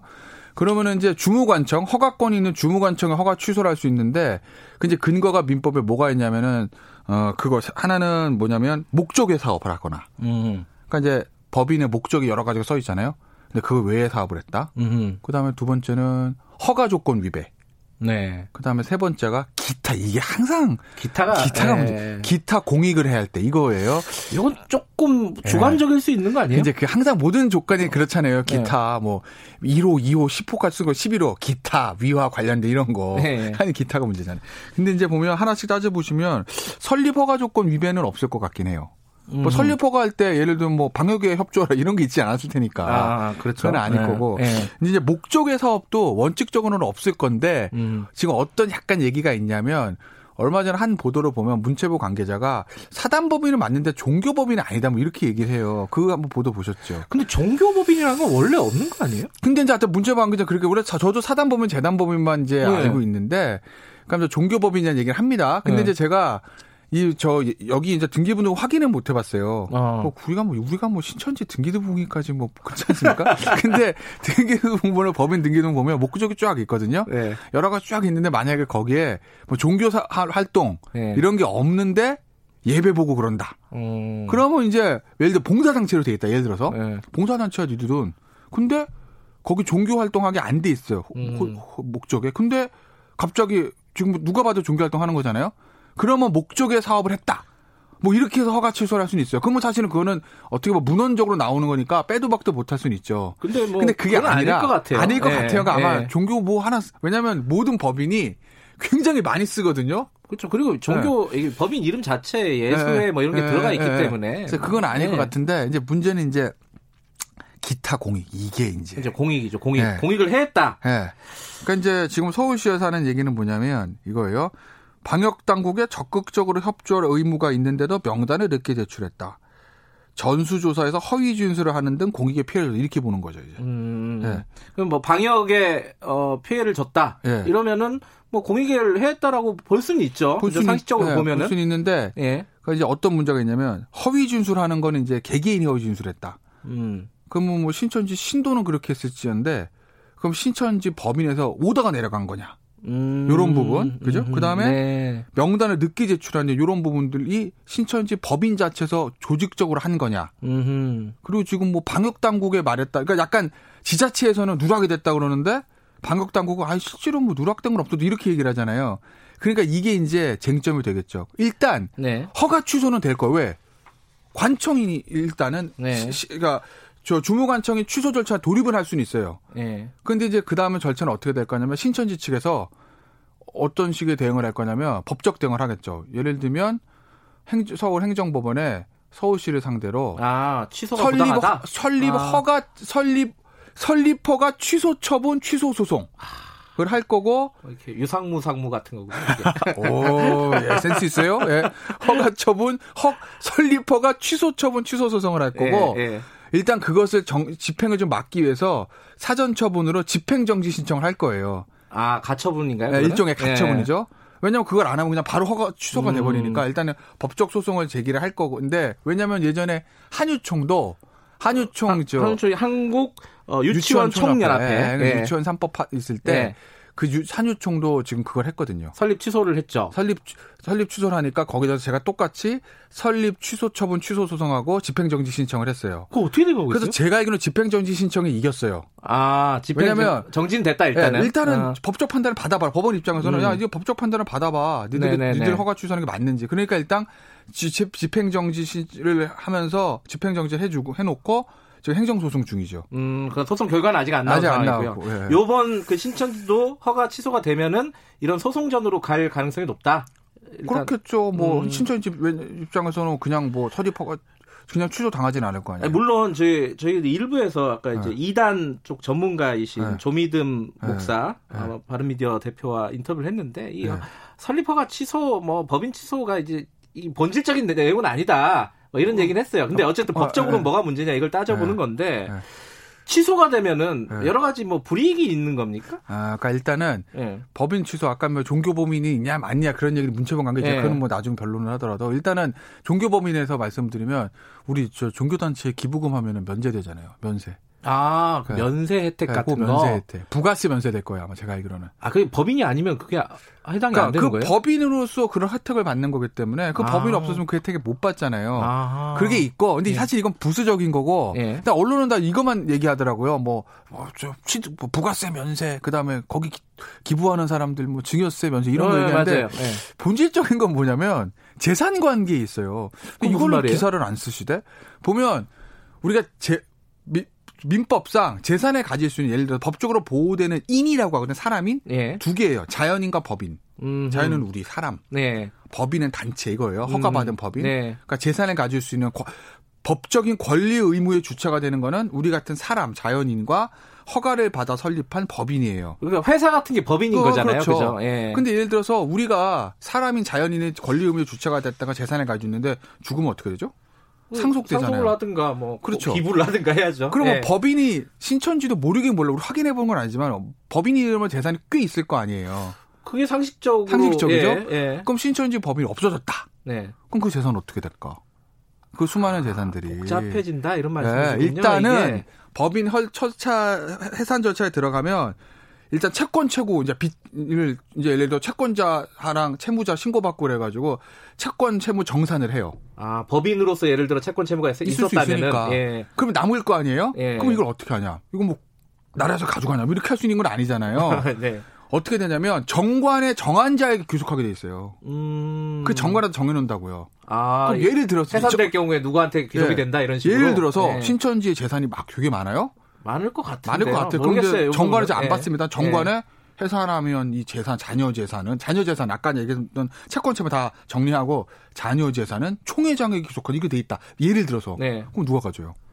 통종. 예, 어, 예를 들면 예. 그런 식의 그러니까 재산 정리 문제가 좀 복잡해지는 거다. 아. 그 정관 어떻게 되는지 모르겠어요. 아 그러면 뭐 신도들에게 나눠준다. n 분의 1로 꼭 나눠주는 거고. 음, 음, 근데 후자의 가능성은 낮을 것 같고. 예. 그 정관을 우리가 좀 확인을 해봐야죠. 그러면 그게 복잡한 문제가 복잡한 있는 거군요. 문제가 생기는 거죠. 아 이게 뭐 단순히 네. 뭐 무슨 혜택을 받던 게 끊어진다 네. 이런 문제가 아니라. 아하. 아유, 항상 재산실 문제죠. 예. 알겠습니다. 이거 네. 어떻게 될지 좀 봐야 될 것 같아요. 네. 말씀하신 대로 소송전으로 가면 좀 길어지겠죠. 아, 그리고 아까 네. 이제 그저 이단 연구 네. 문제이 본질이 아니라는 문제는 뭐냐면 종교적인 차원에서 봤을 때 제, 법인이 없어진다고 예배 보는 걸 막을 수 있냐 본인들끼리. 그렇죠. 그건 못 막으니까. 예, 알겠습니다. 예. 김태현 변호사였습니다. 고맙습니다. 예, 고맙습니다. 김경래 최강에서 2부는 여기까지고요. 잠시 후 3부에서 뵙겠습니다. 일부 지역국에서는 해당 지역 방송 보내드립니다.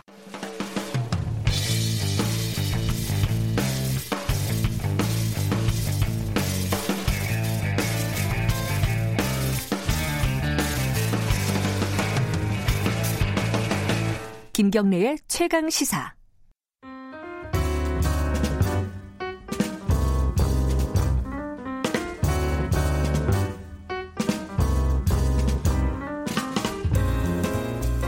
네, 김경래 최강 시사 3부 시작하겠습니다. 더 나은 미래를 위해서 오늘의 정책을 고민하는 시간입니다. 김기식의 정책 이야기, 식스센스.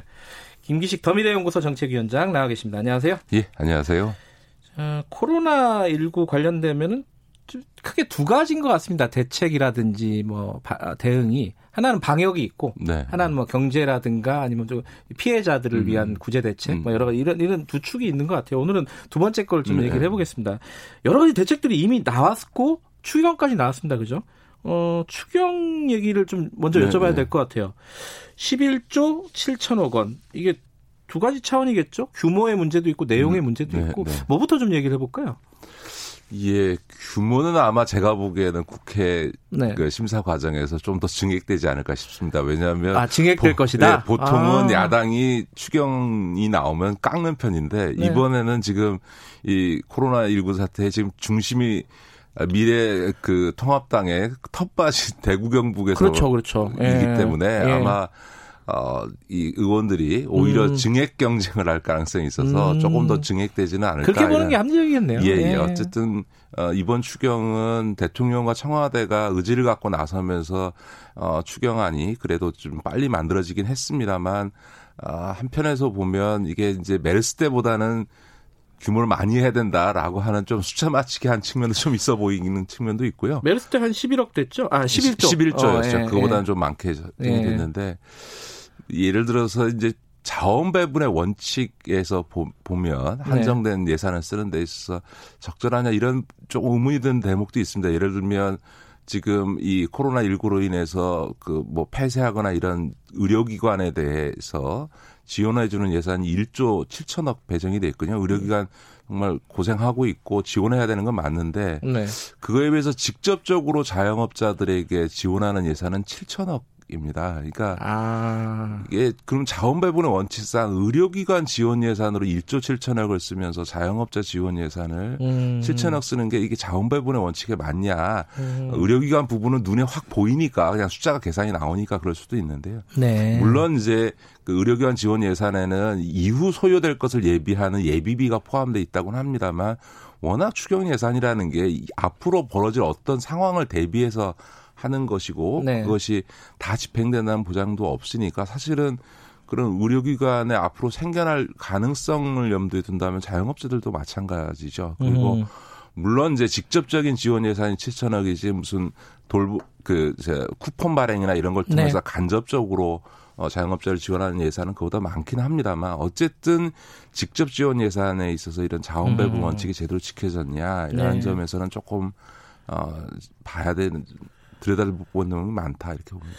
그럼 자영업 그 제일 중요한 그 지원의 대상이 어, 자영업자라고 보시는 겁니까? 저는 그렇게 봅니다. 예, 를 들어서 어. 이번 정부 대책 중에서 좀 제가 보기에 참 관성적이다라고 보는 것 네. 중에 하나가 아, 자동차 특소세를 인하해 주거나 무슨 고율 전기 제품 그 구매 시에 아, 예. 그뭐 세율을 인하해 주는 건데 사실 뭐 세, 세금 100만 원 깎아준다고 해서 차 한 대살 뿐이 두 대 살지는 않지 않습니까?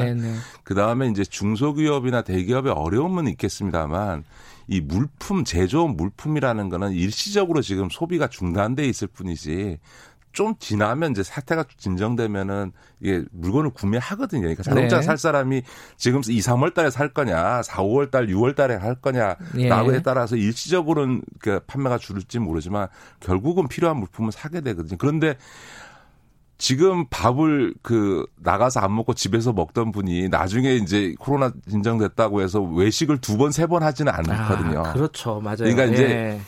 기업 사이드, 제조업 사이드에서의 음. 문제는 일시적으로는 어려움은 있지만 그거는 일시적으로 소비가 위축돼 있다가 이 국면이 지나면 다시 소비가 늘어나기 때문에 네. 그때 가서 다시 물건 팔면 되는 건데 식당을 한 번 갈 사람이 두 번, 세 번을 나중에 경기 좋아졌다고 가지는 않는단 말이에요. 그러니까 음. 그런 점에서 음. 보면 지금 자영업자들이 받고 있는 네. 동네 골목 식당들이 받고 있는 직접적인 타격은 나중에도 회복되지 않는 타격이니까 아하. 자영업자들이 훨씬 더 어려운 상황에 있다고 봐야 되고 그런 점에서 보면 이번 코로나19와 관련해서 네. 지원의 가장 1순위가 돼야 되는 거는 자영업자가 돼야 되는 게 맞는 거죠. 그 자영업자 말씀하시니까 그 대책들 보면은 어 매출이 급감한 자영업자에게 긴급 경영 자금을 공급한다. 네네. 뭐 네. 대출을 해주겠다는 거잖아요. 저리로. 네, 네. 어, 이거 말고 뭐 어떤 것들이 그러면 가능한 겁니까?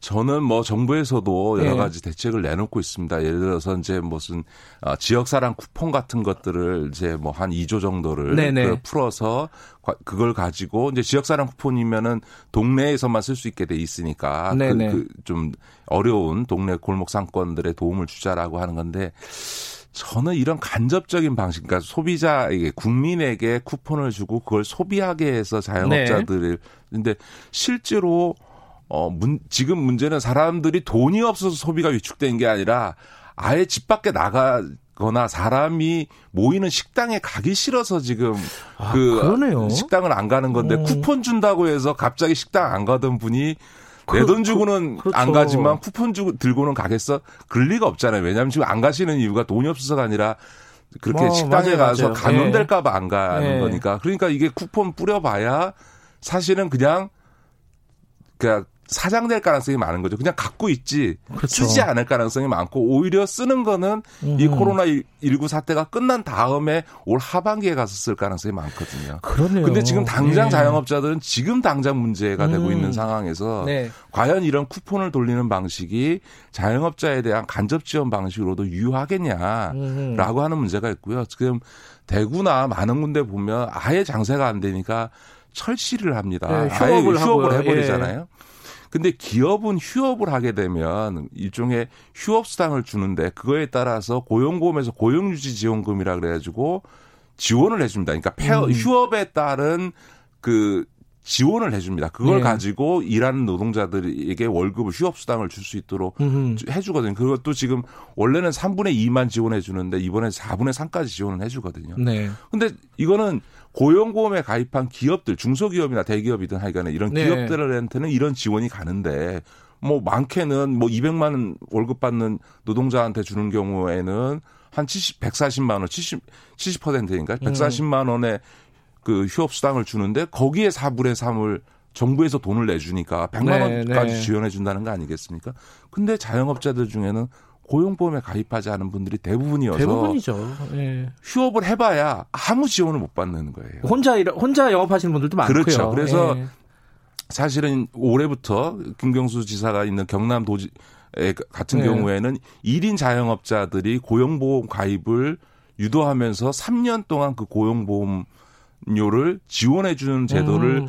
할, 운영할 정도로 이, 이 자영업자들도 고용보험에 가입할 수 있습니다. 네. 본인들이 안 하기 때문인데요. 예. 이거를 이제 그 고용보험료를 지원해 줘서 적극적으로 그 지금 음. 가입시키는 정책들을 쓰, 고 있는데 그건 뭐 그 전에부터 해야 되는 아, 부분들이고. 자, 지금, 예. 이, 예. 지금, 지금 이 어떻게 예. 할 거냐에서는 앞으로 고용보험료를 계속 낼 것을 약속하고 예. 낸다는 것을 전제로 해서 일단 고용보험에 가입만 하면 선 휴업 지원금을 먼저 주고 아, 그리고 나서 나중에 있군요. 고용보험료를 계속 받아내면 되거든요. 그러니까 음. 고용보험이라고 하는 것의 요건은 6개월에서 1년 정도 보험 고용보험료를 내야만 이제 고용보험 혜택을 음. 받게 돼 있는데 네. 그거를 사후에 네, 네. 사후적으로 그 그만큼 기간 보험 고용보험료를 음. 내, 내도록 한다는 걸 전제로 해서 선 지원해 줄 수도 있는 거 아니냐. 네. 그런 점에서 저는 이런 소비 쿠폰 방식보다는 지금 어려움을 겪고 있는 자영업자들에게 직접 지원이 갈 수 있는 방법을 음. 취하는 게더 바람직하다. 그러니까 직접 지원 중에 지금 김기식 위원장께서 낸 아이디어는 이제 고용보험을 활용한 직접 네, 지원 네, 요걸 네. 말씀하셨는데 왜냐하면 이게 정책적으로도 지금 자영업자까지 음. 고용보험 확대하자라고 하는 거에 대해서는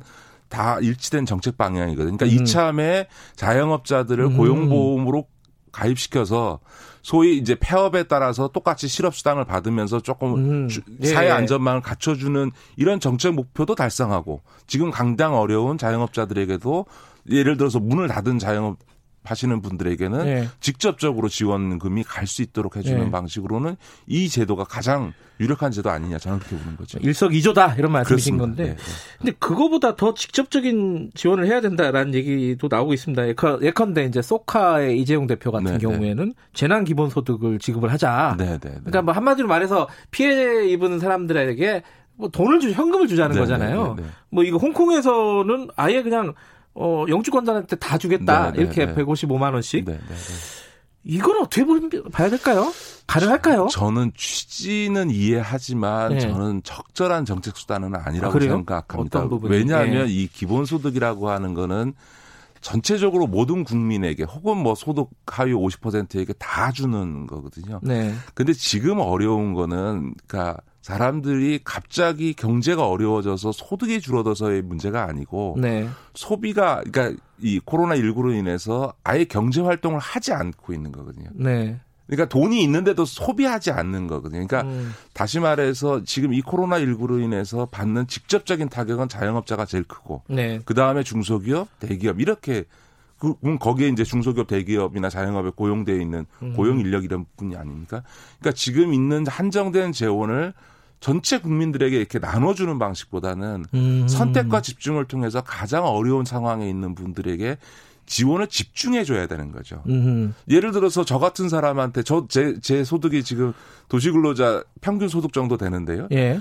저 같은 사람한테 줄 돈이면 차라리 자영업자 지금 폐업하고 있는 휴업하고 있는 철시하고 있는 음. 자영업자들에게 더 돈을 지원을 해줘야 되는 거죠. 근데 자영업자들에게 현금을 지원하는 건 좀 복잡한 문제잖아요. 아까 말씀하신 그래서 이제 고용보험이나 이런 것들을 활용을 하자 이런 그렇죠. 말씀이신 거죠. 네, 네. 어. 근데 실제로는 우리가 무슨 현금 지원에 대해서 많은 부정적인 얘기를 하시는 분들이 네. 있습니다만 네. 실제로 많은 경우 현금 지원을 합니다. 아까도 말씀드렸던 것처럼 기업에 있어서 고용유지 지원금은 당연히 현금 네. 지원을 하는 거지 않습니까? 사실 쿠폰 발행이라고 하는 것도 실제로는 이제 지역 상품권이라는 거지만 사실 현금과 똑같죠. 상품권 쓰시면 현금 영수증 끊어드릴까요라고 묻잖아요. 네. 그러니까 현금하고 똑같다는 얘기거든요. 네. 사실은 이런 그 재난적인 긴급한 상황에서 가장 음. 효과적인 거는 가장 어려운 상황에게 처해 있는 사람에게 직접적으로 현금을 지급해 주는 겁니다. 음흠. 그래서 당장의 어려움을 몇 달이라도 버틸 수 있게 해주는 게 가장 효과적인 방법인 거죠. 음흠. 그런 점에서 이런 기본소득 같은 방식이 나오는 건데 네. 재난기본소득이 네. 그런데 제가 말씀드렸던 가장 이제 좀 적절치 않다라고 보는 거는 이렇게 그 재난기본소득처럼 모두에게 일정한 금액을 음. 나눠주는 방식보다는 네네. 네. 그러니까 어려움의 크기만큼 선택과 집중을 통해서 재원을 어, 몰아주는 게 저는 더 바람직하다 음. 이렇게 보는 거죠. 아, 요, 요건 좀 아이디어를, 어, 정부나 이제 당국에서 좀 짜내야 되겠네요. 그죠? 네네. 네. 지금 뭐 아까 말씀하신 관성적인 네네. 그런 네. 대책보다는. 그렇죠. 근데 그런 대책도 나왔어요. 예를 들어, 어, 세, 월세. 네, 네, 네 임대료를 인하해주면 건물주한테 또 혜택을 주는. 네, 이거 이런 건 어떻게 보세요?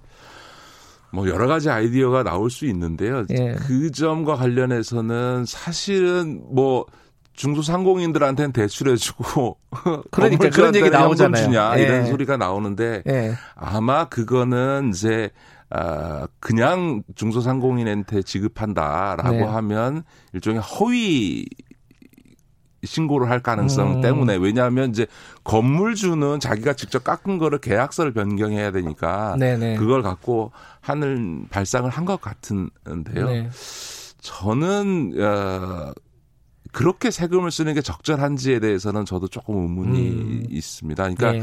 정부가 국세청을 통해서 자영업자들의 매출과 소득을 파악을 하고 있거든요. 네. 그런 점에서 보면 모든 자영업자가 다, 다, 다 동일하니까 그러니까 전체 중에서는 자영업자가 제일 어렵지만 자영업자라고 해서 다 똑같은 고통을 받고 있냐 그렇지 않거든요. 예를 들어서 지금 여전히 우리 젊은 사람들이 많은 홍대 앞이나 강남의 일부에는 아무 문제 없이 영업을 하고 있거든요. 네. 이제 그런 점에서 보면 소위 골목 상권에 해당되는 자영업자들이 가장 어렵기 때문에 저는 국세청이 파악하고 있는 일정 매출 이하의 영세 자영업자들, 음. 어? 골목 상권들에도의 이 자영업자 지원 대책도 집중할 필요가 있다라고 음. 생각이 들고요.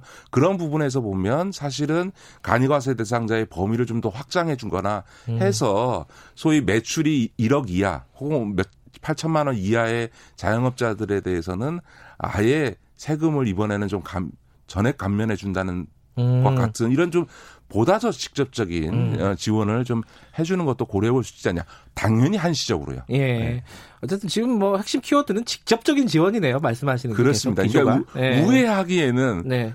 지금 너, 당장 문 닫고 몇 달을 버텨야 음. 되는 자영업자들은 네. 너무 어려운 거죠. 그러니까 공장 다니는 직장 다니는 노동자들이야 휴업 지원금이라도 받지만 놀, 네. 쉬면 그것도 못 받으니까요.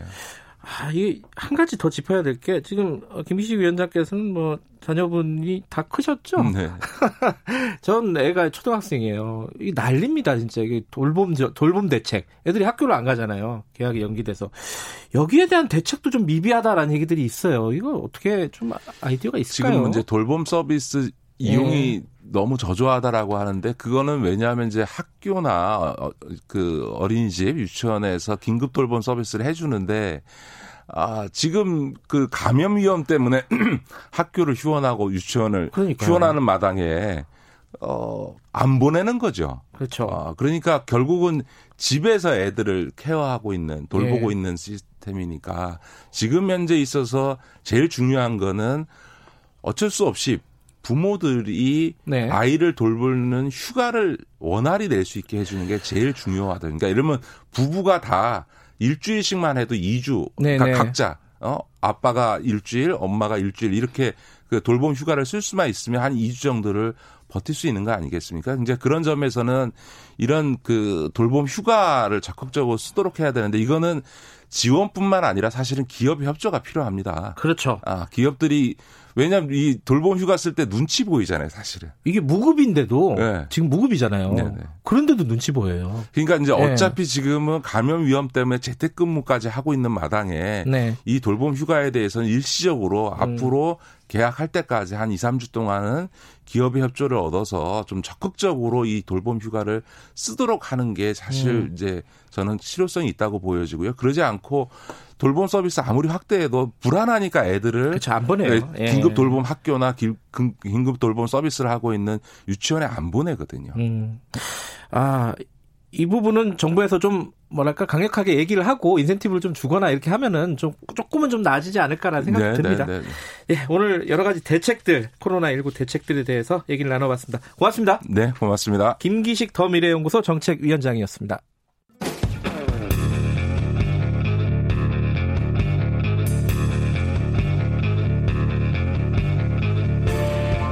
당신의 아침을 책임지는 직격 인터뷰 김경래 최강 시사.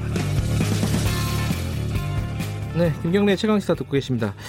이제 마스크 살려고 줄 쭉 늘어선 모습 뭐 이제 일상이 돼버렸습니다.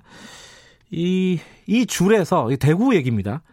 어, 이 줄에서 확진자가 발견이 됐어요. 확진자가 마스크를 사러 집에서 나온 거죠. 어, 자가격리, 그러니까 병상이 없어 자가격리하고 있었던 확진자였던 것 같은데 이게 또 우연히 취재 기자랑 인터뷰를 하게 됐네요. 취재 기자가 그 사실을 확진자라는 사실을 알게 됐고 신고를 했고 처리가 됐습니다. 근데 그 기자는 또 확진자를 만났기 때문에 또 자가격리가 되, 됐습니다. 이 기자 잠깐 연결해서 당시 상황 좀 물어보겠습니다. 이 KBS 기자예요. KBS 아, 보도국의 유호윤 기자입니다. 연결돼 있죠? 안녕하세요. 네, 안녕하세요. 지금 대구에 계신 건가요?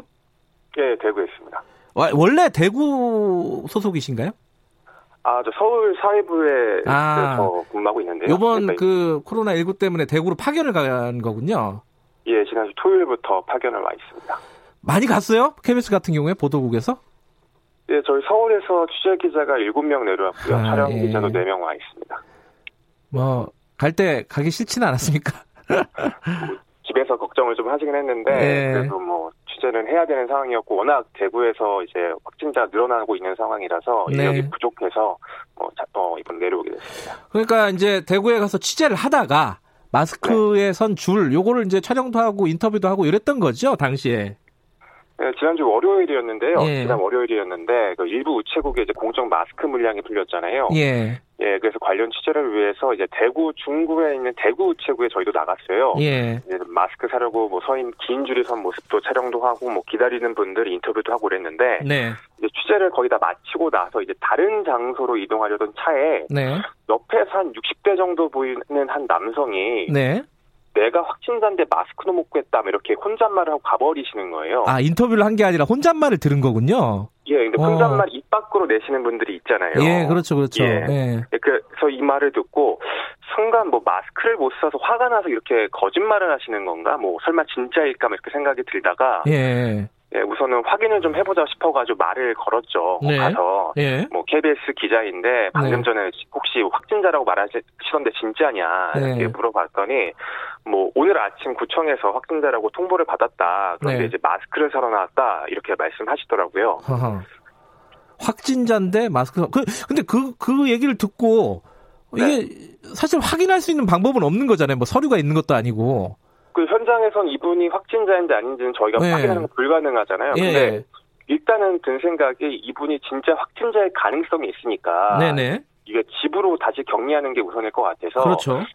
저희가 이제 다른 이렇게 돌아다니시면은 이제 네. 다른 사람에게 감염이 되니까 네네. 절대 집 밖으로 나오시면 안 된다. 얼른 집으로 가셔라 이렇게 안내를 하고 이제 단지 이제 사는 지역을 한번 물어본 다음에 네. 대중교통 이용하지 마시고 곧장 집으로 가셔라 이렇게 안내를 했죠. 어허, 예. 그러고 나서 취재 예 취재진도 이제 만약의 사태를 대비해서 쓰고 있던 마스크를 전부 버리고 소독제로 옷을 닦았습니다. 아 근데 이제 그러고 이제 보내고 난 뒤에 신고를 한 거예요 보건당국에? 그러니까 저희가 예. 이분의 이름도 이제 확인이 안 된 상황인데 그러니까요. 예. 저는 만약에 진짜 확진자로 한다고 한다면 이분이 또 나올 수 있는 가능성이 그렇죠. 있는 거잖아요. 예. 예, 그래서 저희가 뭔가 조치를 취하겠다 싶어가지고 예. 구청에 이제 이 상황을 알린 다음에 저희가 촬영한 영상을 넘겼어요. 아, 그리고 나 예. 예. 그리고 나서 오늘 아침 확진 판정을 받은 60대 남자 남성이 몇 명이냐. 네, 특히 네. 이제 저희가 우체국이 중구였기 때문에 네. 대구 중구에 중구청에 찾아가서 그런 남성이 몇 명이냐 물어봤더니 딱 두 명이 나오더라고요. 아 그래요. 예, 근데 구청이 이 두 분한테 전화를 걸어서 혹시 뭐 아침에 그 마스크에서 나오신 적 없으시죠? 이렇게 물어봤더니 두 분 다 그런 적 없다 이렇게 말씀하신 거예요. 예. 근데 저희도 그 말을 듣고 끝낼까 하다가 네. 혹시 이분들이 거짓말할 수 있는 가능성도 있는 거잖아요. 예. 그래서 이제 대구 중부 경찰서에 중구청에 추려진 두 명의 이름과 저희 영상을 넘기고 또 다시 상황을 전달했죠. 아, 집요하시네요, 진짜. 예. 예. 근데 실제로 경찰이 조사에 나섰고 예. 얼마 지나지 않아서 해당 남성을 이제 남성이 우체국 앞에 대회하는 거를 자, 어, 포착을 하셔가지고 아 이번에도요 다른 우체국 앞에서 같은 우체국 같은 우체국 앞에서요 또 나오신 예. 거구나 그죠 예예 예.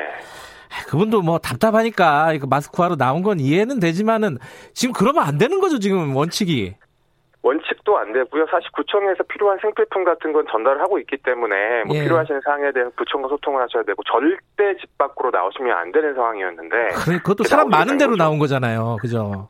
그렇죠. 그 당시에 예. 그 마스크를 사기 위해서 정말 무수한 분들이 줄을 길게 서 있었고 인구 예, 예. 어, 밀도도 되게 높은 상황이었는데 상당히 위험했던 모습이었습니다. 음.